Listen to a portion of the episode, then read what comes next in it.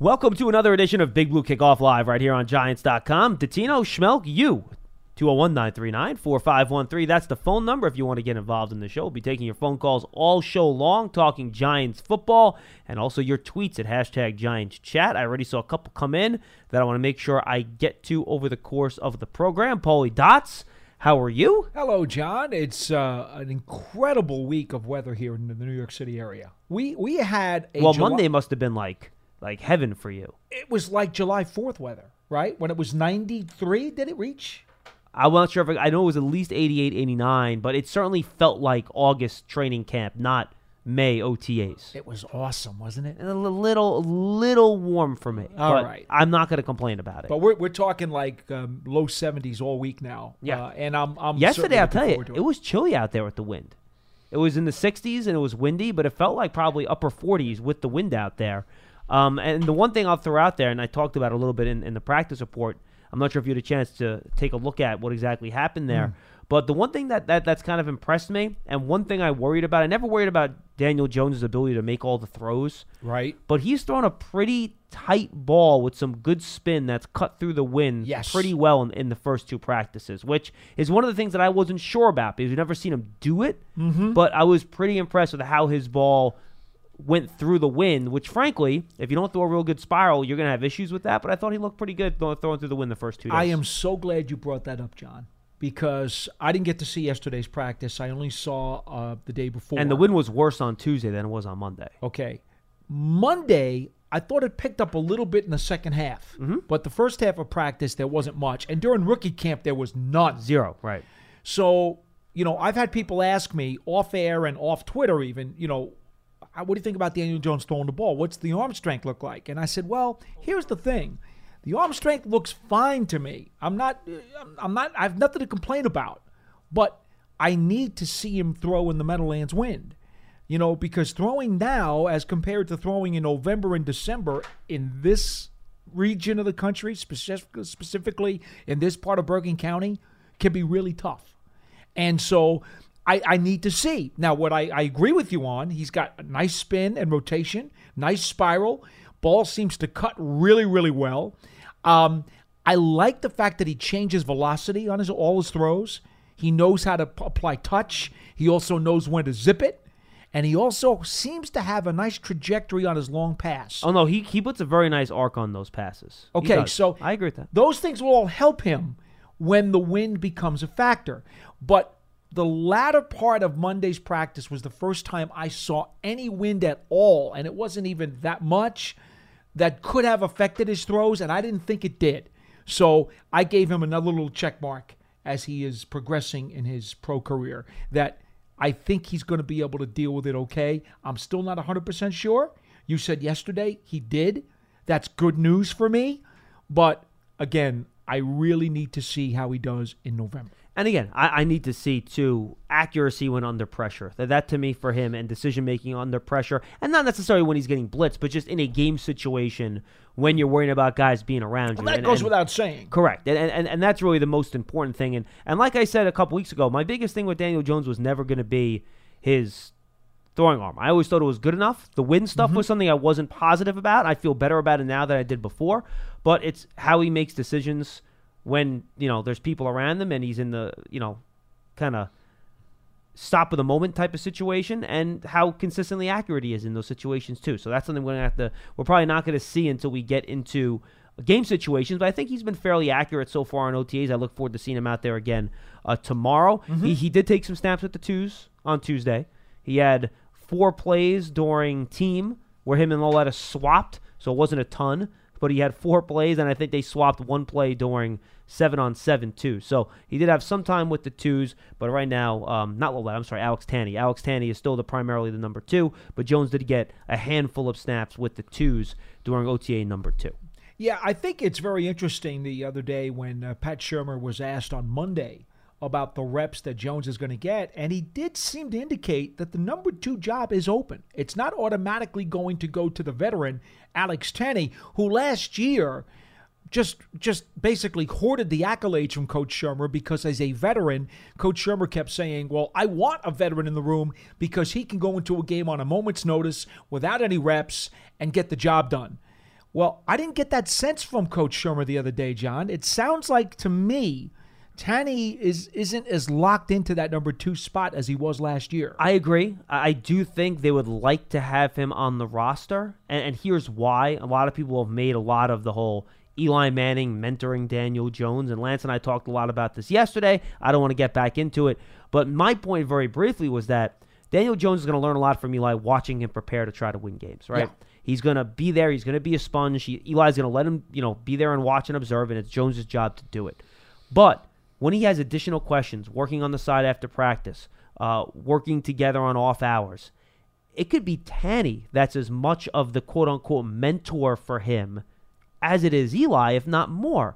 Because Tanney, who's not preparing, you know, he's preparing to go in there and play if he has to, but he's not preparing to be the starter, which is different he's going to have time to field additional questions, go out onto the field and work on stuff with him, go through extra tape with him one on one to maybe go through some of Jones's issues. And I know the coaching staff thinks a lot of Tanney and his acumen. Yeah. Um, he knows the plays and where people line up as well as the coaches do. In fact, he teaches some of the younger coaches, I think, some of that stuff. So they really like him in that way, and I think Tanney could be very valuable as as much of a mentor for Jones as Eli Manning is.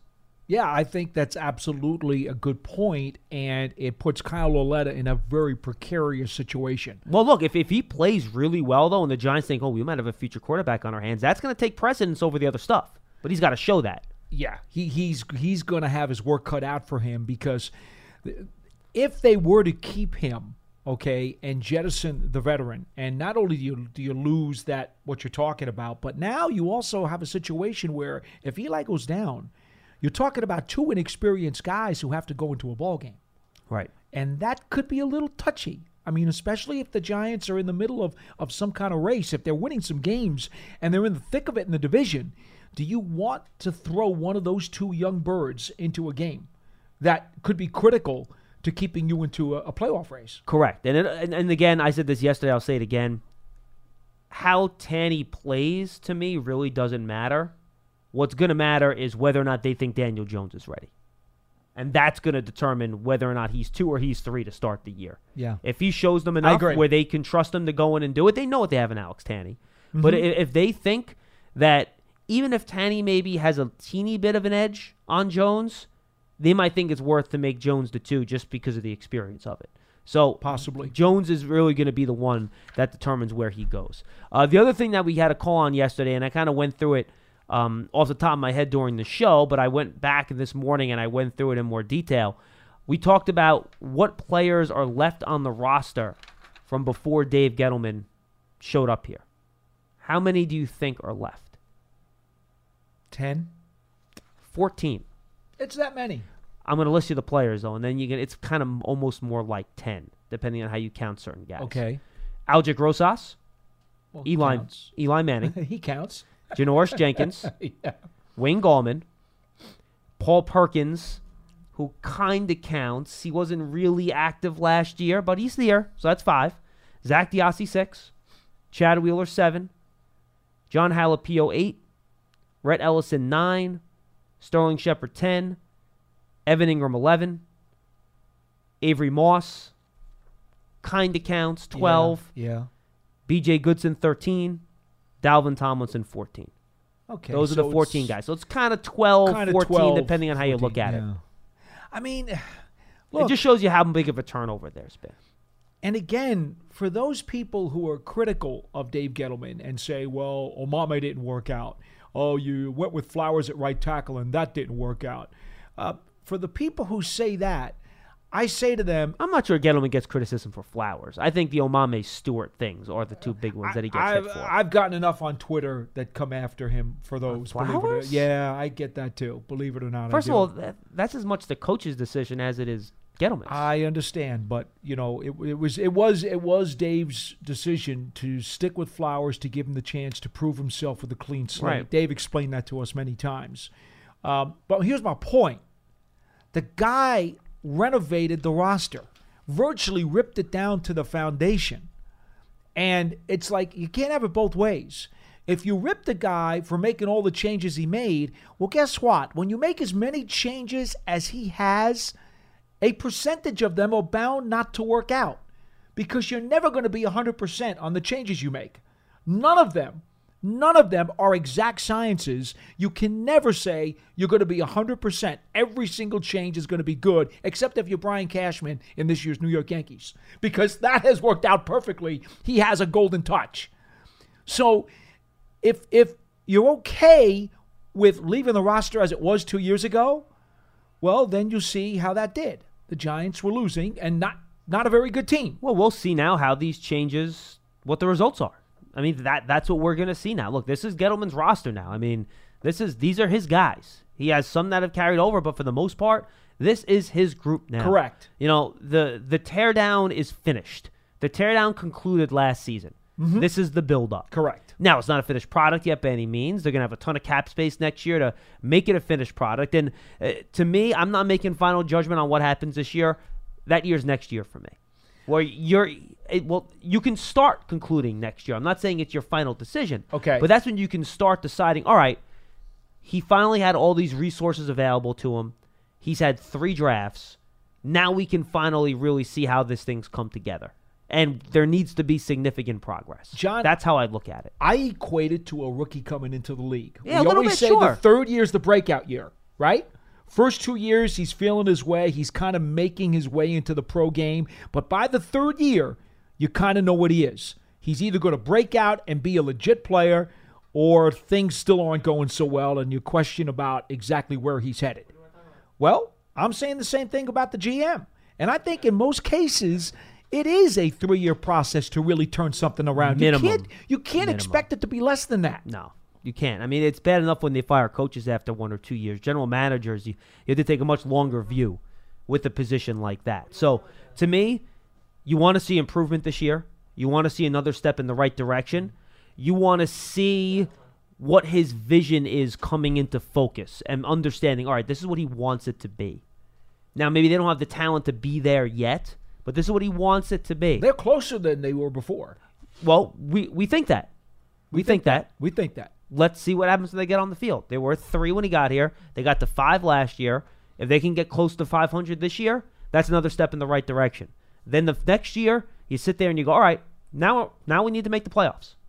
Now it depends too if that's Daniel Jones starting, rookie quarterback, then the expectations for you know may, might change a little bit. But you still judge how he's built the rest of the roster, mm-hmm. how the defense is playing, how the receiver core is doing, whether or not the offensive line has has taken the steps you needed to take. You know, is Saquon Barkley really the generational player you thought he was going to be when he showed up last Sure. year and the Giants drafted him? How does Daniel Jones do? Which is really, when all is said and done, when people think of Dave Gettleman's tenure, how Daniel Jones plays is going to be 90% of it. Fair or not. That's what it's going to be. Which know- it may take a full decade to decide. Right. And no one's going to have that long to, to make that decision in terms of, you know, no one's going to be that No, patient. That's just no. the way it goes. No. But just something to keep in mind. So I thought that was interesting. I went back and I counted, and I had 14 guys there that were still left from he when from when he arrived. It was really more like 12 though, um, depending on how you count Paul Perkins and um, Avery Moss. Avery Moss, correct. Yeah. Here was a good question that uh, Booker Daniels at Book D2, and you can send in your tweets to hashtag Giants Chat. We will get to them throughout the show. And uh, this is a question that he sent in this morning. and I thought it was interesting, Paul. Um, he says, You guys did a great job of using comps to help fans understand draft prospects. Are there comps you can make about the way that the Giants would like to play in 2019 based on the makeup of their roster? And I thought it was an interesting question. What do you think? I don't know what the 53 is going to be yet. I, I I see a 90 now. Uh, I don't even know. Is it 90 yet? Is he up to 90? I'm not sure. I haven't counted. I have to look. Okay, he's getting he's close to 90. I don't think he's at 90, but we're going to call it the 90 man roster just for for for uh, giggles. Okay, uh, I think the roster shows you a quicker, more athletic, and speedier defense. Okay. Okay, Now- well, I think we should separate it, right? We can talk about offense, defense, and we can talk about the team together. Do you want to start on the defense? well, yeah, because that's that Okay. to me is still the biggest question. Okay, well, how do you think if you want to compare this team to a, the way another team plays, or just in general, how would you want to compare what Bettcher and Gettleman want this defense to look like. Well, I think I think the defense is incomplete right now because they don't have the proven pass rush. But what he has done, he has helped the rush defense with the drafting of Lawrence, and he believes that Carter will continue to grow as a linebacker. He brings in Marcus Golden. You know, I, I think they're hoping for a healthy year out of uh, B.J. Goodson, and and they've totally revamped the secondary to be speedier and more athletic. So I think the back seven, the back seven is better, but we still don't know about the pass rush, and that's the incomplete part, which I don't think, unless something drops out of the sky, John. I don't think the Giants are going to have a proven pass rush until next year because they'll get somebody either in the draft And or free agency. And maybe, maybe, maybe not next year. Pass rushers are hard to find. Teams take a long time finding them. I get I get that. I suspect though that that next year we'll we'll be able to find somebody who's more along the lines of a proven pass rusher. Ideally, yes. I think that would certainly be the goal. Uh, here, here's the, and I just thought of this comp now, and I know it's a different scheme, four three versus three four, but if you watch the way the Minnesota Vikings play, where they like to press up, be very physical on the outside with the cornerbacks, play a lot of man to man. Yeah. They like to bring a lot of pressure with Anthony Barr from that linebacker spot. Yeah. He's not a down defensive lineman. They're good, very solid against the run. You have guys on the outside that can that can rush the passer, and you want to play man to man, and you have a playmaking safety. You know, for them it's Harrison. For the Giants, it would be Jabril Peppers. Yeah. I think just in terms of stylistically, in terms of how you want to play, in terms of speed, power, and being aggressive, I think that's not a bad comparison. Yeah, it's not a bad idea to be what you want to be, but again, because Bettcher just seems to really love that three four so much. No, but again, I'm not talking scheme. know. I'm talking about the way the players play. See, yeah, I, philosophically speaking, or should I say, um, uh, what, what's a better word for it? Uh, Style and philosophy still involves four three three four, so there's got to be a better word for it. Uh, ten, ten, tenor, Yeah, tenor maybe tendencies, you know, maybe. um, the flavor that they want to play. How about that? Uh, that that would make sense to me. I understand your point. I just have a problem with the fact that, you know, and I'm I'm I'm a core four three guy. Obviously, when Parcells was here, I was a core three four guy because of Lawrence Taylor and Carl Banks. But but but as as when Taylor left and the Giants became a four three team, you know, obviously with the personnel, unless you have an all world guy like Lawrence Taylor, you, you have to figure out what it is you're going to be. Right now, because the Giants don't have superstar proven linebackers, I'd actually rather them be a 4 3. That's where James Bettcher and I differ. I, I don't particularly care for the base 3 4 with what the Giants have right now. I would much rather have emphasized, and this is why Clelin Ferrell was a big deal for me in the draft, because I would rather have somehow taken him somewhere or taken another defensive end, a stud defensive end somewhere, and, and turned this into a 4 3. But that's not what James Bettcher wants to do. So it's kind of hard for me to to delve into that one, John. But I do like the flavor that you're talking about. Okay, how about offensively? And you're gonna laugh at this. Do I know how I think the Giants want to play offensively? Oh, I, I think I know exactly what you're going to say. I think they want to play like the Dallas Cowboys. No question about it. Do you agree with me? Absolutely. And it's hilarious for me to say that because they hated Cowboys, but I think that's how they want to play. With one exception.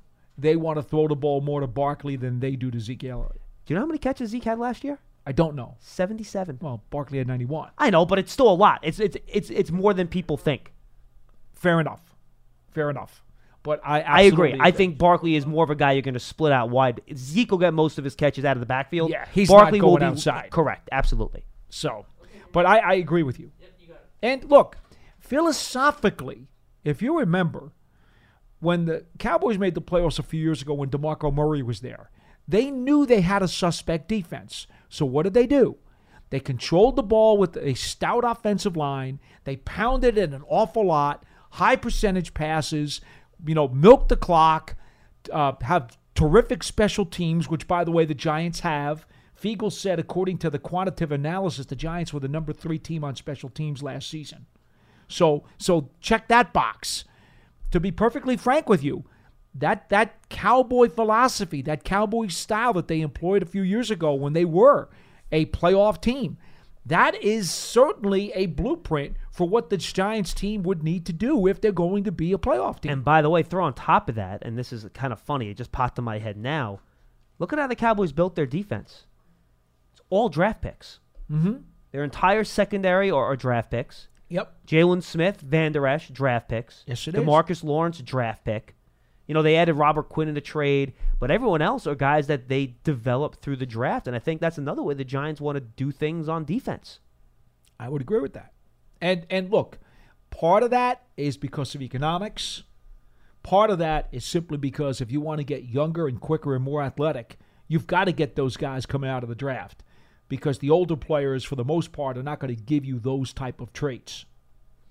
One other thing I want to throw out there, I finally found the tweet from our buddy Sam Monson over at Pro Football Focus. Yeah. They went back and they tracked what percentage of the snaps teams were in base defense in 2018.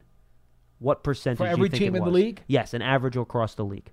What would you think the league average was for percent of time they were in base defense? Probably somewhere in the neighborhood of 30, 25%. Even lower than that. That's why the whole 3 4 4 3 thing to me, it's not that important anymore. Yeah. It's a quarter of the snaps. I get it. It's important on those base plays, but just get good football players and you'll figure out how to use them. and you know what? I've got no problem with that statement. And that's why you still like Clelin Ferrell. Makes sense. Love Clelin Ferrell. I know you did. Big Blue Kickoff Live So is did Mike Mayock. He did. I, yeah. I think more than you, if that's possible. Yeah. Big Blue Kickoff Live is presented by Coors Light, 201 939 4513. And on Twitter, it's hashtag Giants Chat. Make sure you get in touch with us that way as well. Uh, we're going to get to your calls here. And let's start off with our buddy Carl in Florida, who will lead us off. Hey, Carl. Hey guys, thanks for taking my call. Um, enjoy your show. Thank you. Um, most most of the questions so far have been about uh, the the draft and the players that drafted, but I want to talk a little bit about the undrafted free agents. Um, as I was looking at um, the tackles that were drafted, or the particular tackle that was drafted, and I think it's the seventh round, Big George Mhm. out of Kentucky. I went back and I was looking at some of their games just to see how he was playing, and a player that stood out for me while looking at Big George was their tight end, J.D. Conrad. Conrad. CJ. Um, yep. I thought he looked fantastic in the games that uh, Kentucky played, and he played well alongside Big George. Uh, so, your impressions on your whether you think he'd be a good fit, especially in light of the fact that I think Evan Engram is probably going to be playing out more as a wide receiver, and they need good blockers. And this kid, from what I saw, has some speed and can catch the ball Yeah. and can block. He's known for blocking.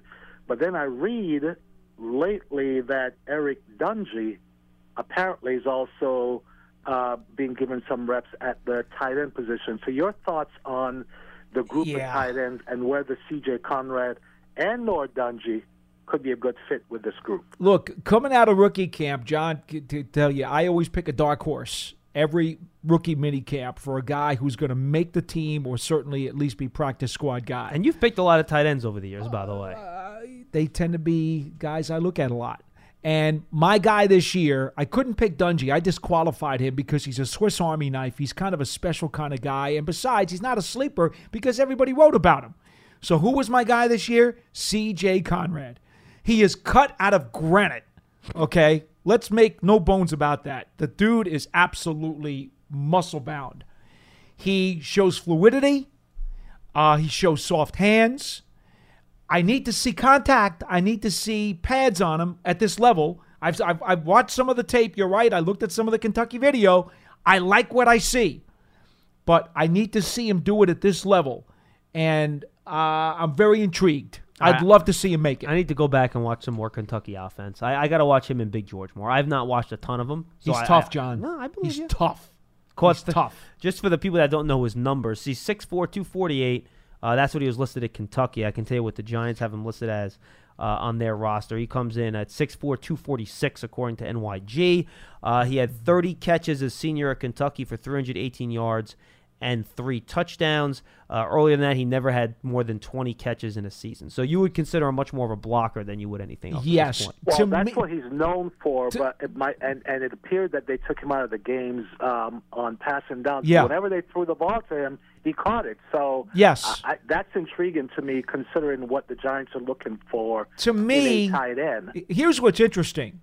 I I don't know if they're going to keep a fullback or not, and I don't think you do either, John. I'm thinking they are going to keep Elijah Penny, but we'll see. I'll tell you something. To me, C.J. Conrad is like the Madison Hedgecock of tight ends. Because uh, Is that supposed to be a good thing? It is. It is because he's a stud.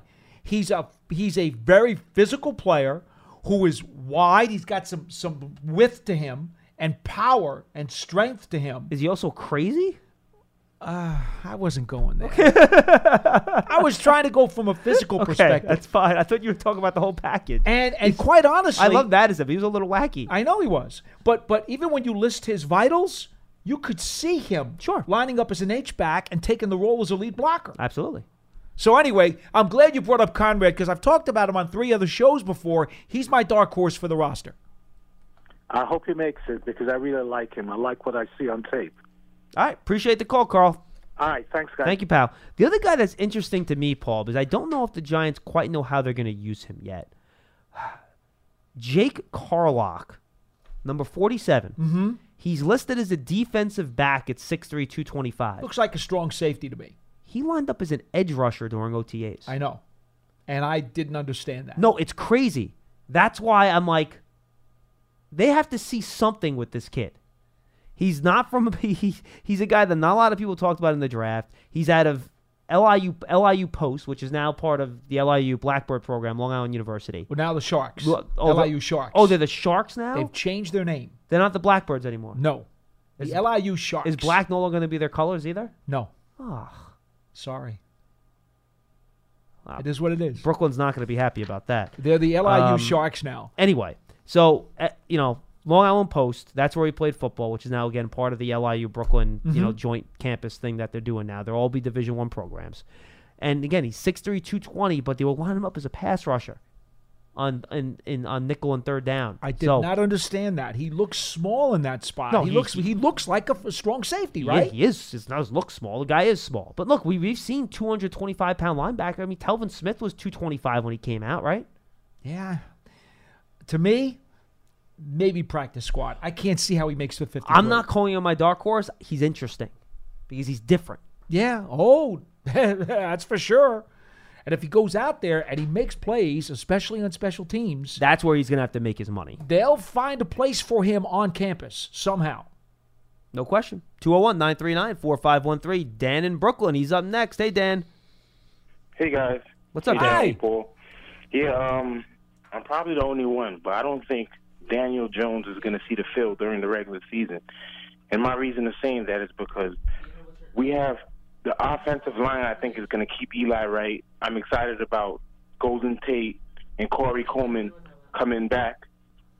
So I think the offense is going to be the strength of the team.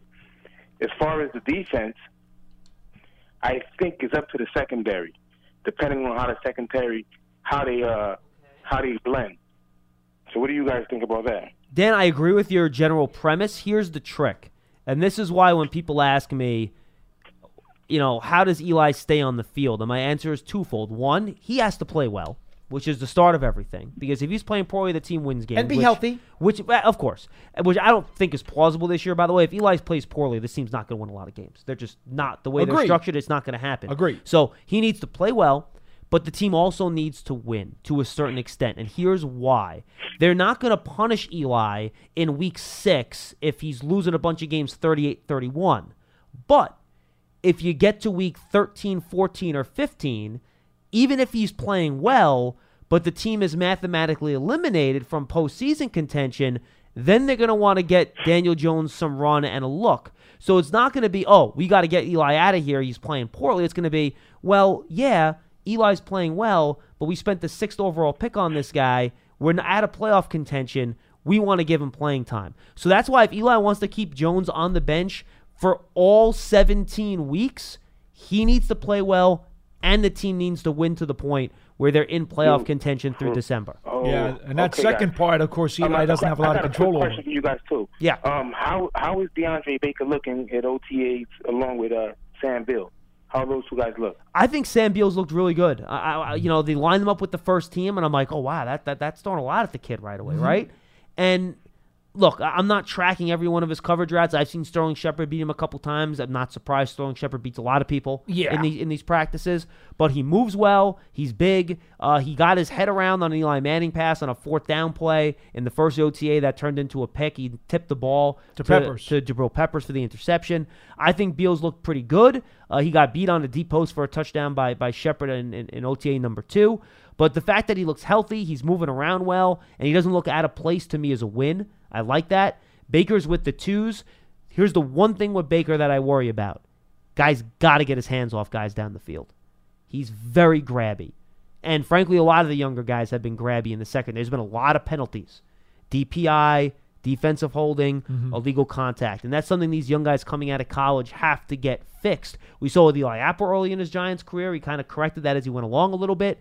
But these young guys have to not be so handsy down the field. And that's something, frankly, he had a little bit of an issue with at Georgia, too.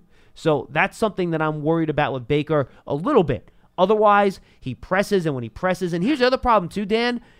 In these OTAs, you can't press Correct. right? You can't you can't do bump and run coverage, and that's what Baker's good at. So mm-hmm. he has to play off coverage, which immediately puts him at a disadvantage. So until until they put on the pads and they're allowed to push and shove and press at the line of scrimmage and have contact, I I'm I'm gonna hesitate passing judgment on what type of player Baker's going to be. I think he's one of these guys that's going to look a lot better in games than he looks in practice. And if uh, I'll remind you of something, Dan, and Paul and I brought this up a lot.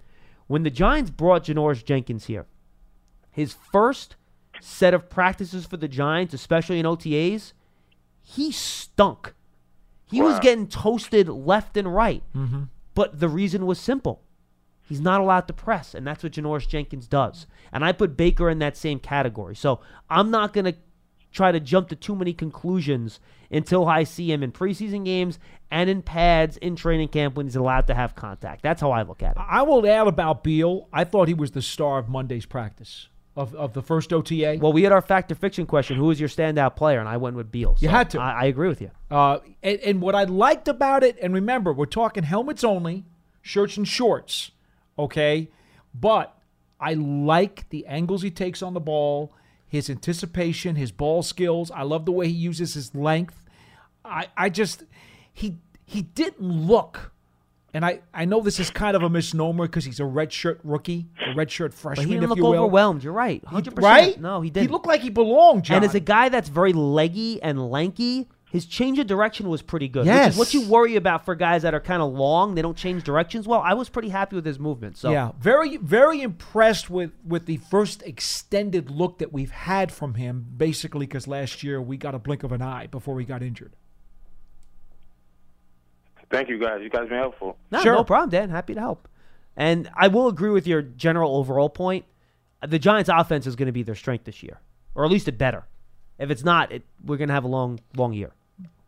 Well, offense and I do believe special teams. Sure, yeah, they, they have some dangerous return guys. There's no question about You it. You know, hundred percent. And we know the kicker's good. We know the punter's good. Correct. I think special team, yeah. special teams in offense is going to have to carry this team. Which, by the way, is another way that that Cowboys team won.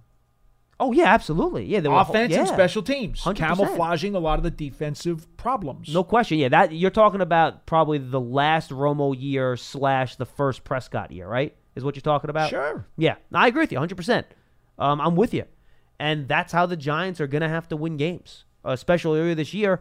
And you look at it, guys, they might struggle a lot defensively early. You know, you got so many young guys and rookies getting their getting their feet wet. Could happen. You know, there's nothing like NFL games. The good thing is that at least offensively, you know, Eli's back as a starter, Barkley's back as a starter, Shepard's back as a starter, Engram's back as a starter, Jala- Jala- Halapio's back as a starter, um, Solder's back as a starter, Hernandez is back as a starter, Zeitler has been in the league a long time, Remmers has been in the league a long time. You know, these are not guys that are gonna, I don't think, start slow. They're on offense for the second year. You know, Golden Tate's a veteran; he knows what he's doing. I don't think the offense is going to take long to get going here. I don't. But I think the defense it might be a bit of a pro- project moving forward at the beginning of the year. The one thing that will help them a little bit is that they have added speed and athleticism specifically to the secondary. And sometimes that can help make up for some mistakes. Well, look, look, I think the caller hit it too. I think if the defense is going to overperform this year, it's going to be because the young defensive backs Mm-hmm. make big improvements in the case of Jabril Peppers and in the case of the Grant Haley, who played last year a little bit, and in the case of the guys who haven't played yet, they just play well early. That's what the Giants need. Sure. 201 939 4513. Scott in New Mexico is up next. Hey, Scott. Hey guys, how you doing today? Hi, Scott. How are you? Good. Uh, I had a question. I was interested in your uh, preliminary discussions about Jones and Tanney, and I, I'm sort of going to ask a political question because I can't find the right word to ask. But That's okay. uh, haven't the Giants sort of painted themselves into a corner, and that they have to make Jones the uh, backup quarterback because he's the sixth pick overall? And the reason I mention that at all is. Alex Tanney, and I mentioned this on another show, has probably thrown six or seven passes in his whole NFL career. So I personally don't think, in terms of him being a backup, even though you guys might. So, and Pat Shurmur sort of addressed this a little bit. He said that it would be an open competition for the second. Well, Scott, Scott, real quick, Scott, real quick. Yeah, let me ahead. ask you. Let's say the Giants get to the first game of the regular season. The three quarterbacks on their roster are Manning, Tanney, and Daniel Jones, right? right. What's going to happen if when they come out and at 11:30 on Sunday, September 8th at well not 11:30 it's a four o'clock game so at you know 2:45 at 2:45 they roll out their inactives for the game and Right. Tanney's active and Daniel Jones's isn't.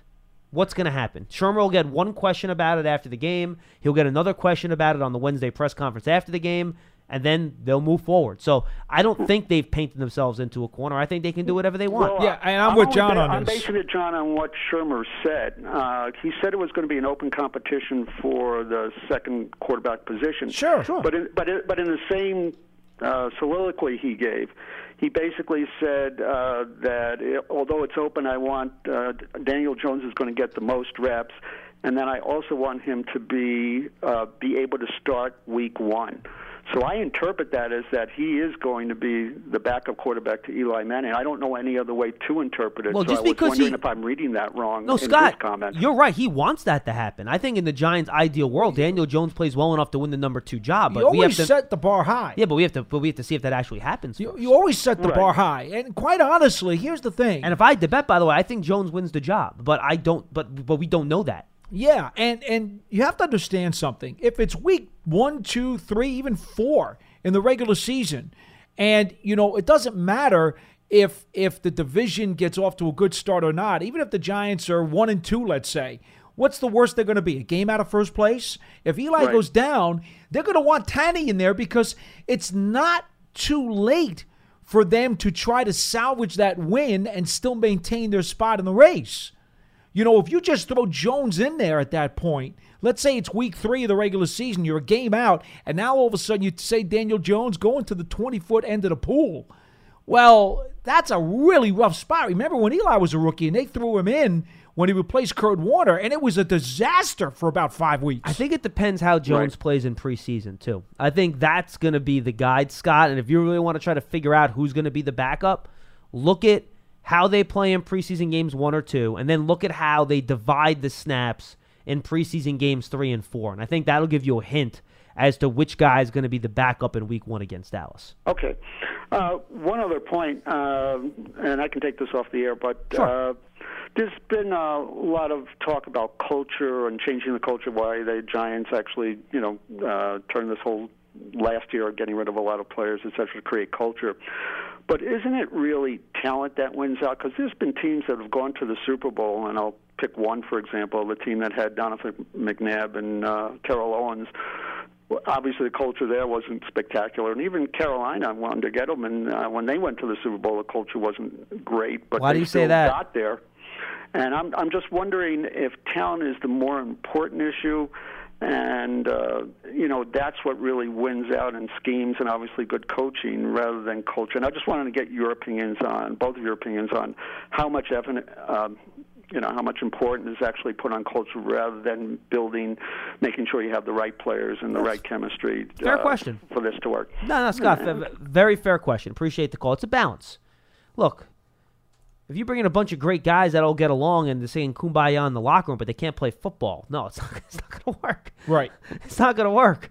Um, you want guys that are good football players, but also build something inside that locker room where they answer as much to the coaching staff as they do to their fellow players. And there's a high standard that's set inside the locker room that's policed by the players themselves. And I think that's what you're looking for. And if you have one or two really good players that, you know, maybe don't go down the party line and that sets a bad example, it influences young guys to maybe act like that. And that's how I think people talk about culture. And, you know, Landon Collins, I think, said the other day that he thought the Giants let him go because of a culture situation. I don't think the Giants not bringing Landon Collins back had anything to do with culture. I don't think so either. I don't think Collins was the culture problem. I really don't. Landon Collins was, a, was was a- it was a combination of injury history, financial considerations, and the fact that, quite frankly, the Giants did not have an appropriate safety to pair with him. Landon Collins is an outstanding box safety, okay? But without a free safety who can roam the field properly, he is not a good pairing with Curtis Riley, and he, quite frankly, he's not a good pairing with Antoine Bethea either. Quite, uh, I, look, I, I look at I go back to what we talked about at the time. It, it, it's production per dollar, and you put a value on a guy in a passing league that is a better box player and tackler than he is a coverage guy, and I, I understand not wanting to dole out major resources in a situation like that. So that's that's what I got for you. Two hundred one. Look, so so it's a balance. It's important to get the right guys in here. You want to you know set set the right conditions in the locker room. That does count. But if the guys can't play, it doesn't mean a hill of beans. James in New Jersey's up next. Hey James. Hey guys, how you doing? James, Uh, I knew I, I knew I, I knew I was gonna get one call about Gerald McCoy today. It might as well be you. What's up? hey guys, um, yeah. So I just I want to start off with saying um, my cousin uh, is a really big fan. He's a Pop Warner coach, and uh, you guys are his two best hosts. Uh, named Jamal Trainum. His wife is actually having a kid, so a special shout out to him. Um, also, uh, the reason why I'm calling, you guys are talking about power on the line and speed. Uh, you think the Giants will be interested in uh, somebody like a Gerald McCoy? Gerald McCoy's a really good football player. Um, I don't think he's as good as he used to be, but he's still a very good football player. Uh, the Bucs released him because of his ginormous base salary, which is what happens a lot in this league.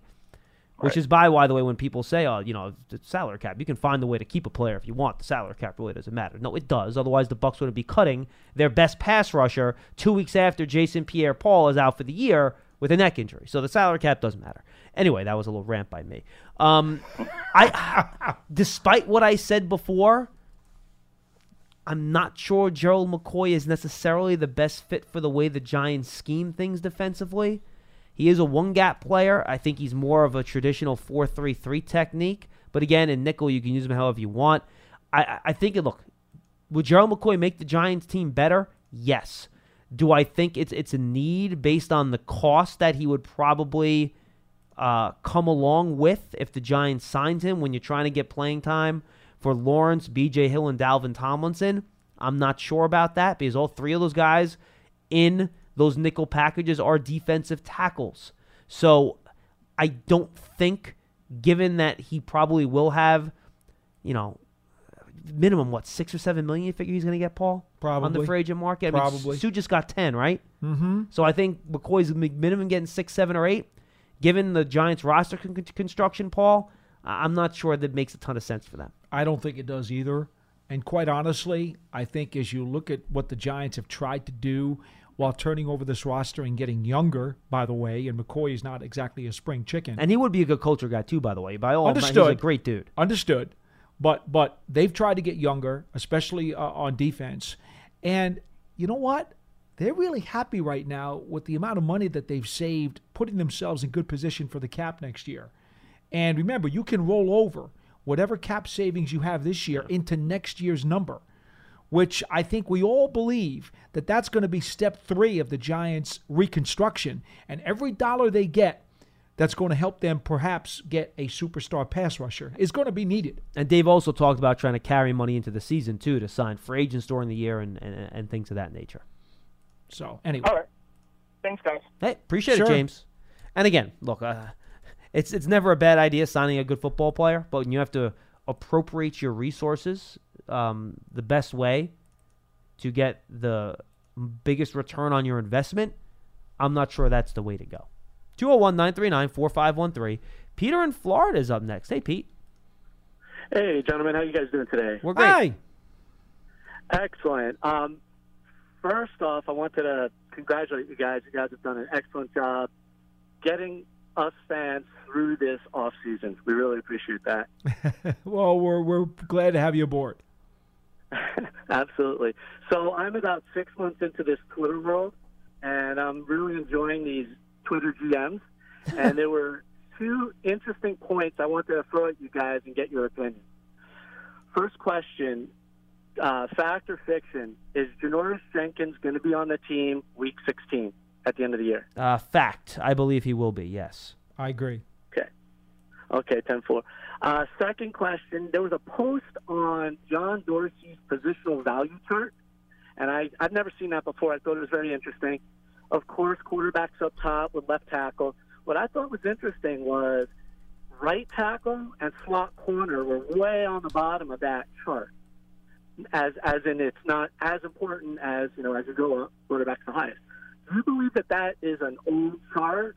Do you think that now that it's a passing league, now that right tackle is more important, now that slot corner is critical in this passing league, do you think that probably isn't as accurate as it once was years back? I'll be honest. I have not seen this chart yet. I just Google searched it. I'm Yeah. gonna, I'm I'm gonna try to bring it up. Uh, Oh, cool. Can you break it down for me exactly what it looks like? Only because I, I haven't Sure. seen it before. So I'm unfamiliar with it as well, so I, I really hesitate to say anything until I get a good look at it and, and study it and think about it. It, it's actually really cool. I've never seen it before either. Um, typically, it's, it's a triangle, and on the top of the triangle is the positional need, uh, the the value of the position. So the highest on the top of the pinnacle of the triangle is most important position for a team, and then as you move down to the bottom, you know it's not as value position important. Look, I'll, I'll go back to, to Football 101 that George Young taught me many, many years ago and said, if you're going to be a playoff contender, you have to have four key component parts. And it seems like over the last few years, everybody and their and their mother seems to now finally have figured it out. You had to have the uh, the pass rusher, you had to have the cover corner, you had to have the quarterback, and you had to have the left tackle. Now, now Well- again, that that goes back forever. Well, I'm going to give it to you right here. He I I have the chart. and This is a good call Yes, because. I, I never heard of this before. So at the top of the pyramid is the quarterback, obviously. The next set, which is obviously near the top but a little thin, left tackle, primary corner, primary edge rusher.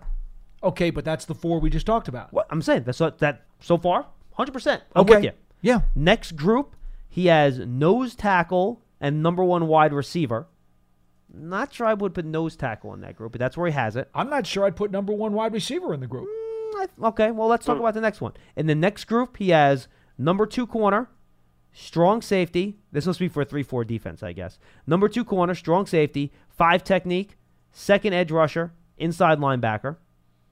Well, putting five guys on the same plane is kind of Next group, hazy to me. free safety, running back, right tackle, number two wide receiver, tight end. And then he has at the bottom three technique, nickelback, interior lineman, number three wide out, and then a bunch of role players. Yeah, well, I will say this uh, in answer to your question. Now that John's had a chance to look at that, to me, the nickelback is really, really low because the the, the, the slot guy is usually the nickel guy. Keep in mind, this was posted back in 2015. So Oh. it's Mm. it's then, you, about then you know what? it's Uh, about three or four years old. On the posting I found it on came from ArrowheadPride.com when he was with the Chiefs, and it was from May 7, 2015. So I'm thinking maybe it's probably a little bit updated at this point. Yeah, for for me, at this point, I I think that the slot receiver in the last several years has become much more important than it was uh, back in that day. So I would think if he had a chance to revise this this pyramid, he would move the nickel corner who who would handle the slot guy much higher. I mean, because we're seeing that the slot guys are converting the highest percentage of third downs uh, of anybody in the league. Right. Nothing. Things have changed a lot. Absolutely. You know, it's not my father's game anymore, John. Us old school guys, we had to adapt a little bit. You got anything else for me? Thanks Pete? for the call. Yeah, one more fun fact. Okay. Um, I called you guys first time during the draft, and I told you I was from the Florida Keys, and you guys were talking about alligators, and Paul, I guess, has a story about that. I wanted to give you a fun fact. The Florida Keys are the only place in the whole country that have alligators and crocodiles. There we go. I'll have to send Tino there, Pete. I appreciate it. Thanks for the call, pal. I've actually heard really nice things about the Florida Keys. I heard it's really, really nice there. Oh, Now- alligators now- and crocodiles. You were afraid of the Gators when you were doing your Jacksonville walk, right? That's when you were afraid of it. Yes, yes. The uh, concierge sent me to walk through a swamp.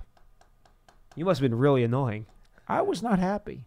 Well, well, you must have annoyed the concierge, and that's why he sent you to the Well, swamp. let's put it Hope this way. never come back. I had a couple of words with him when I got back. Did you really? Oh, I asked him about what, what was that all about, and he didn't have much to say. Yeah, he, he was disappointed when you walked back in the door. I know. With all your limbs in place. Exactly. Final call of the show, and then I'll get to some of your tweets. Is Charlie in Portland, Maine? Hey, Charlie. Hey, gentlemen. Hey, um, Tanney only uh, threw 14 passes in an NFL game. He completed 10, of, 10 of them. Now, Charlie, you know what? You uh, real quick, I want to add to it because Jason Hunnewell on Twitter actually had a similar point. I want to bring it up real quick. You realize Alex Tanney has played in only one career game. That isn't a proven NFL quarterback at the end of his career being a mentor. What has he done worth listening to if you're a young quarterback eventually looking to start? Thanks, guys. So I I think he's making the similar point, but now you can go ahead and and and finish yours. Yeah, well, I, just like I've said before, I think if Daniel Jones can't beat that guy out for the second quarterback, then he's not. Then they made a mistake. That's the way I see it. That's the- ridiculous, Charlie. That's ridiculous. Daniel No, Jones is a, I he's a think no, so. no, he's a, he's a rookie, and and you don't force feed the rookie and accelerate his learning curve and development just for the sake of doing it. If Daniel Jones doesn't get consideration for the number two spot because he's not ready for let's say until October, there's nothing wrong with that. I mean, it's ridiculous. And Charlie, it isn't, and it isn't his physical skill set. Look, I can already tell watching him on the field. Jones has a better arm than Tanney, and he's more accurate. There's than no Tanney. question. But the question He's is whether or not, too. right? He's more mobile as well. The question is whether or not he's able to handle Pick everything everything, mentally. Correct. And Yeah, well, uh, what Shurmur's saying, this guy is picking everything up, and he's very smart, and blah Right. blah blah. it's So, May. You know, Charlie, I it's know, May. I, I understand that, but I'm saying, I, I, my opinion is, if he can't beat out that guy, then he has a problem. And I'm not saying it's the end of his career. I'm just saying I think they really want him to pick things up. Just, I mean, just like Shurmur said, I want him to be able to start day one. So Well, Charlie, let me say this. Fail, a little fail, if he doesn't end up being the second string quarterback. Charlie, And let me say this. about No, Charlie, real quick, real quick, real quick, Charlie. Let, let- I'm going to add to that real quick. If we yeah, get to the thing week about Beal is or not, let's see if he hits somebody and his his shoulder doesn't pop No, out. that's fair, too. we don't know anything about that until he actually hits somebody. so 100%. that's all. Did we claim to, to be the guys who fixed his shoulder? They, Charlie, you're 100% right. And, and, and Beal said that when he talked to the media the other day. So you're right. Until we get into a game, and this isn't even practice, you got to get into a game now and see if that shoulder holds up. We're not going to know. That Good- good no- news, though? 100%. They drafted Exactly. they drafted including Beal. They've got four rookie corners. Don't forget Tony the Lip. Tony Okay. the Lip's going to make this the team. Uh, who knows? But the bottom line is at least they've got guys to choose from. So if Beal should happen to re-injure it, and please don't even think that, Charlie, but they've got guys they can turn to. And Troy, I want I want to add something else to your first point. If we get to week 14 or 15 and Daniel Jones hasn't emerged as a number 2 There quarterback, then I'm going to be concerned. Okay, I'm with John on that 100%. Then then All I'm right. then I'm going to be like, "Ooh, boy, that that's probably not the best sign." But if we're if we're sitting here in week in September, then no, I'm not going to worry about it. October, I'm going to be like, "All right, I want to start seeing it soon." November, I'll get nervous. December, I'll be scared. I agree totally. Is Hey, that uh, fair? you guys check out the guy from uh, the uh, Canadian Football League. He's the defensive end. I can't remember his name, but uh, he uh, is going to be a guy that I think uh, might make the team. You As couldn't find any. rusher. You uh, so you couldn't find any French players who went with French Canadian players this year. Is that what it His name is Casillas or Casa- Casada or something like He that. He still thinks Dablé's going to make the team. Well, that's why I brought up the French players. Ah, Charlie, Charlie. Thank you, Charlie. Man. watch for him. He's like he's like the '71. You know, remember Tom Tomlinson? Or what? what- You know, he came in. He was high motor. He you know came in and always got sacks for us. Well, this guy I think is going to be the Charlie, type when you dude. talk number 71 to me, it's Bob Lurtsema. Just remember that. Have a good day. That's that's a long time ago. Sure Thank you, is. Charlie. Bye. I, I'm, I'm gonna I'm gonna show my age. I don't know who that is. Bob Lurtsema played on the Giants late 60s, early 70s. He was a defensive tackle. Six foot six. He was a very, very tall fella. Later played for the Minnesota Vikings and the Seattle Seahawks. He was a good player. Short, short Giants career. Had most of his games with the Vikings. Don't know who that is. I- He was number 71. I want to add this too. Guy, you can have a player help be a mentor even if he hasn't played a ton in the league. And maybe he won't be able to help Daniel Jones with some of the on the field stuff, but in terms of understanding a playbook, executing it, what reads to make, how to make those reads, and the mechanics of it, you can be helpful with that. You know, the problem with a guy like Tanney, mentally he might get everything. He might be an A plus quarterback mentally, but physically he can't translate it to the field. So if he can teach Daniel Jones, who has the physical ability to translate that to the field, that can still help the guy. Well, and vice versa. If the Giants are early in the season and still in the middle of, of a tight division race, and Eli goes down, the last thing Pat Shurmur's going to want to do is throw Daniel Jones into the deep end of the pool if he is not mentally prepared to handle the game. He's going to want a game manager. And you can talk all you want about Alex Tanney not throwing very many active passes in the league but he's been around the NFL and has studied playbooks and is a pseudo coach, which you've just described. He's going to go in there and he'll be a game manager. He's not going to screw it up. Here's how I look at it, Paul. If they feel confident enough that they could insert Daniel Jones into the starting lineup and not reduce the playbook, then Daniel Jones will be the number two. I agree. If they feel like they have to reduce the game plan, reduce the playbook, simplify the scheme, and change the way they play, then it's going to be Tanney. And realistically, I also agree with what you said before.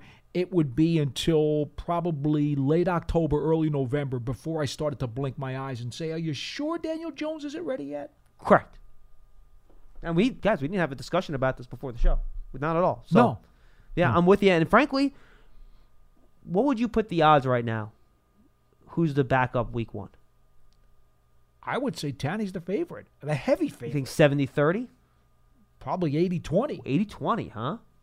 I think it's more like 65 35. You know, 60 I mean, 40. if Jones totally blows them away during the preseason, See, because he's so good mentally, Paul, and it's such a strength for him. And he had pro style coaching in college where he did protections at Duke when a lot of rookie quarterbacks don't. I, feel like he's going to be more ready to take over quicker than maybe some other guys. maybe by week four, that would be quicker. That's true. I just don't. I just don't necessarily see him being pushed to the degree where it's going to be week one. I could see it taking a few weeks. You could be right. AJ Marshall, Factor Fiction. AJ Alec Ogletree is going to lead the team in tackles this season with Landon Collins not on the roster. Fact or Fiction. And no snacks either, by the way. He was always up near the top in tackles. Hmm. I have to give that one to Salomon to put in Factor Thi- Fiction thi- at some this point. this is a good one, John. I, I think it's going to be Peppers. See, what if they put Peppers more in coverage than they put Collins? Collins was so much in the box.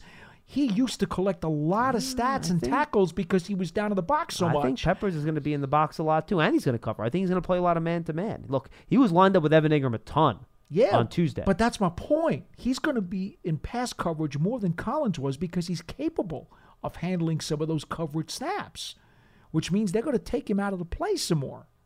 yeah, but on run plays, you're not covering anybody. That's the point. No. It, Peppers and Ogletree would be my two favorites if I had a bet. but I'm not sure who's going to nose out the other. And Ogletree is a three down linebacker for them, so he'll be on the field a ton. Well, that's my point. BC the Grim, bold predictions. Giants lose week one, first couple weeks with the team. Uh, first couple weeks, the teams with the least turnover and changes on defense usually win. Giants relying on a bunch of rookies, and he's a little worried about that. Well, the first four games are Dallas, Buffalo, Tampa Bay, and Washington. Yep, Dallas and Tampa on the road, Buffalo and Washington at home. I'm going to be honest with you. I, I'm not intimidated by those first four. I'll tell you this: if, if they don't end September at at least two, Two and and two. two, I'd be very, very concerned. And I think two and two is very plausible. I In think- fact, I, I wouldn't be shocked if they went three and I one. I think three and one is possible. I think two and two is very realistic. You've heard me say this every single year, John. You get through the first four games two and two, you turn it into a 12 game schedule, and you go from there. To me, that is always the bare minimum requirement. You want to be at least two and two through the first four games to give yourself a realistic chance of doing something with the rest of the schedule. You don't want to start one and three and have to dig out of a hole with a shovel going into the second month of the season. Paul, good stuff. It's been fun. Thank you for joining us for Big Blue Kickoff Live, presented by Coors Light, right here on Giants.com. For Paul Dottino, I am John Schmeelk. We'll see you next time, everybody. Have a great day.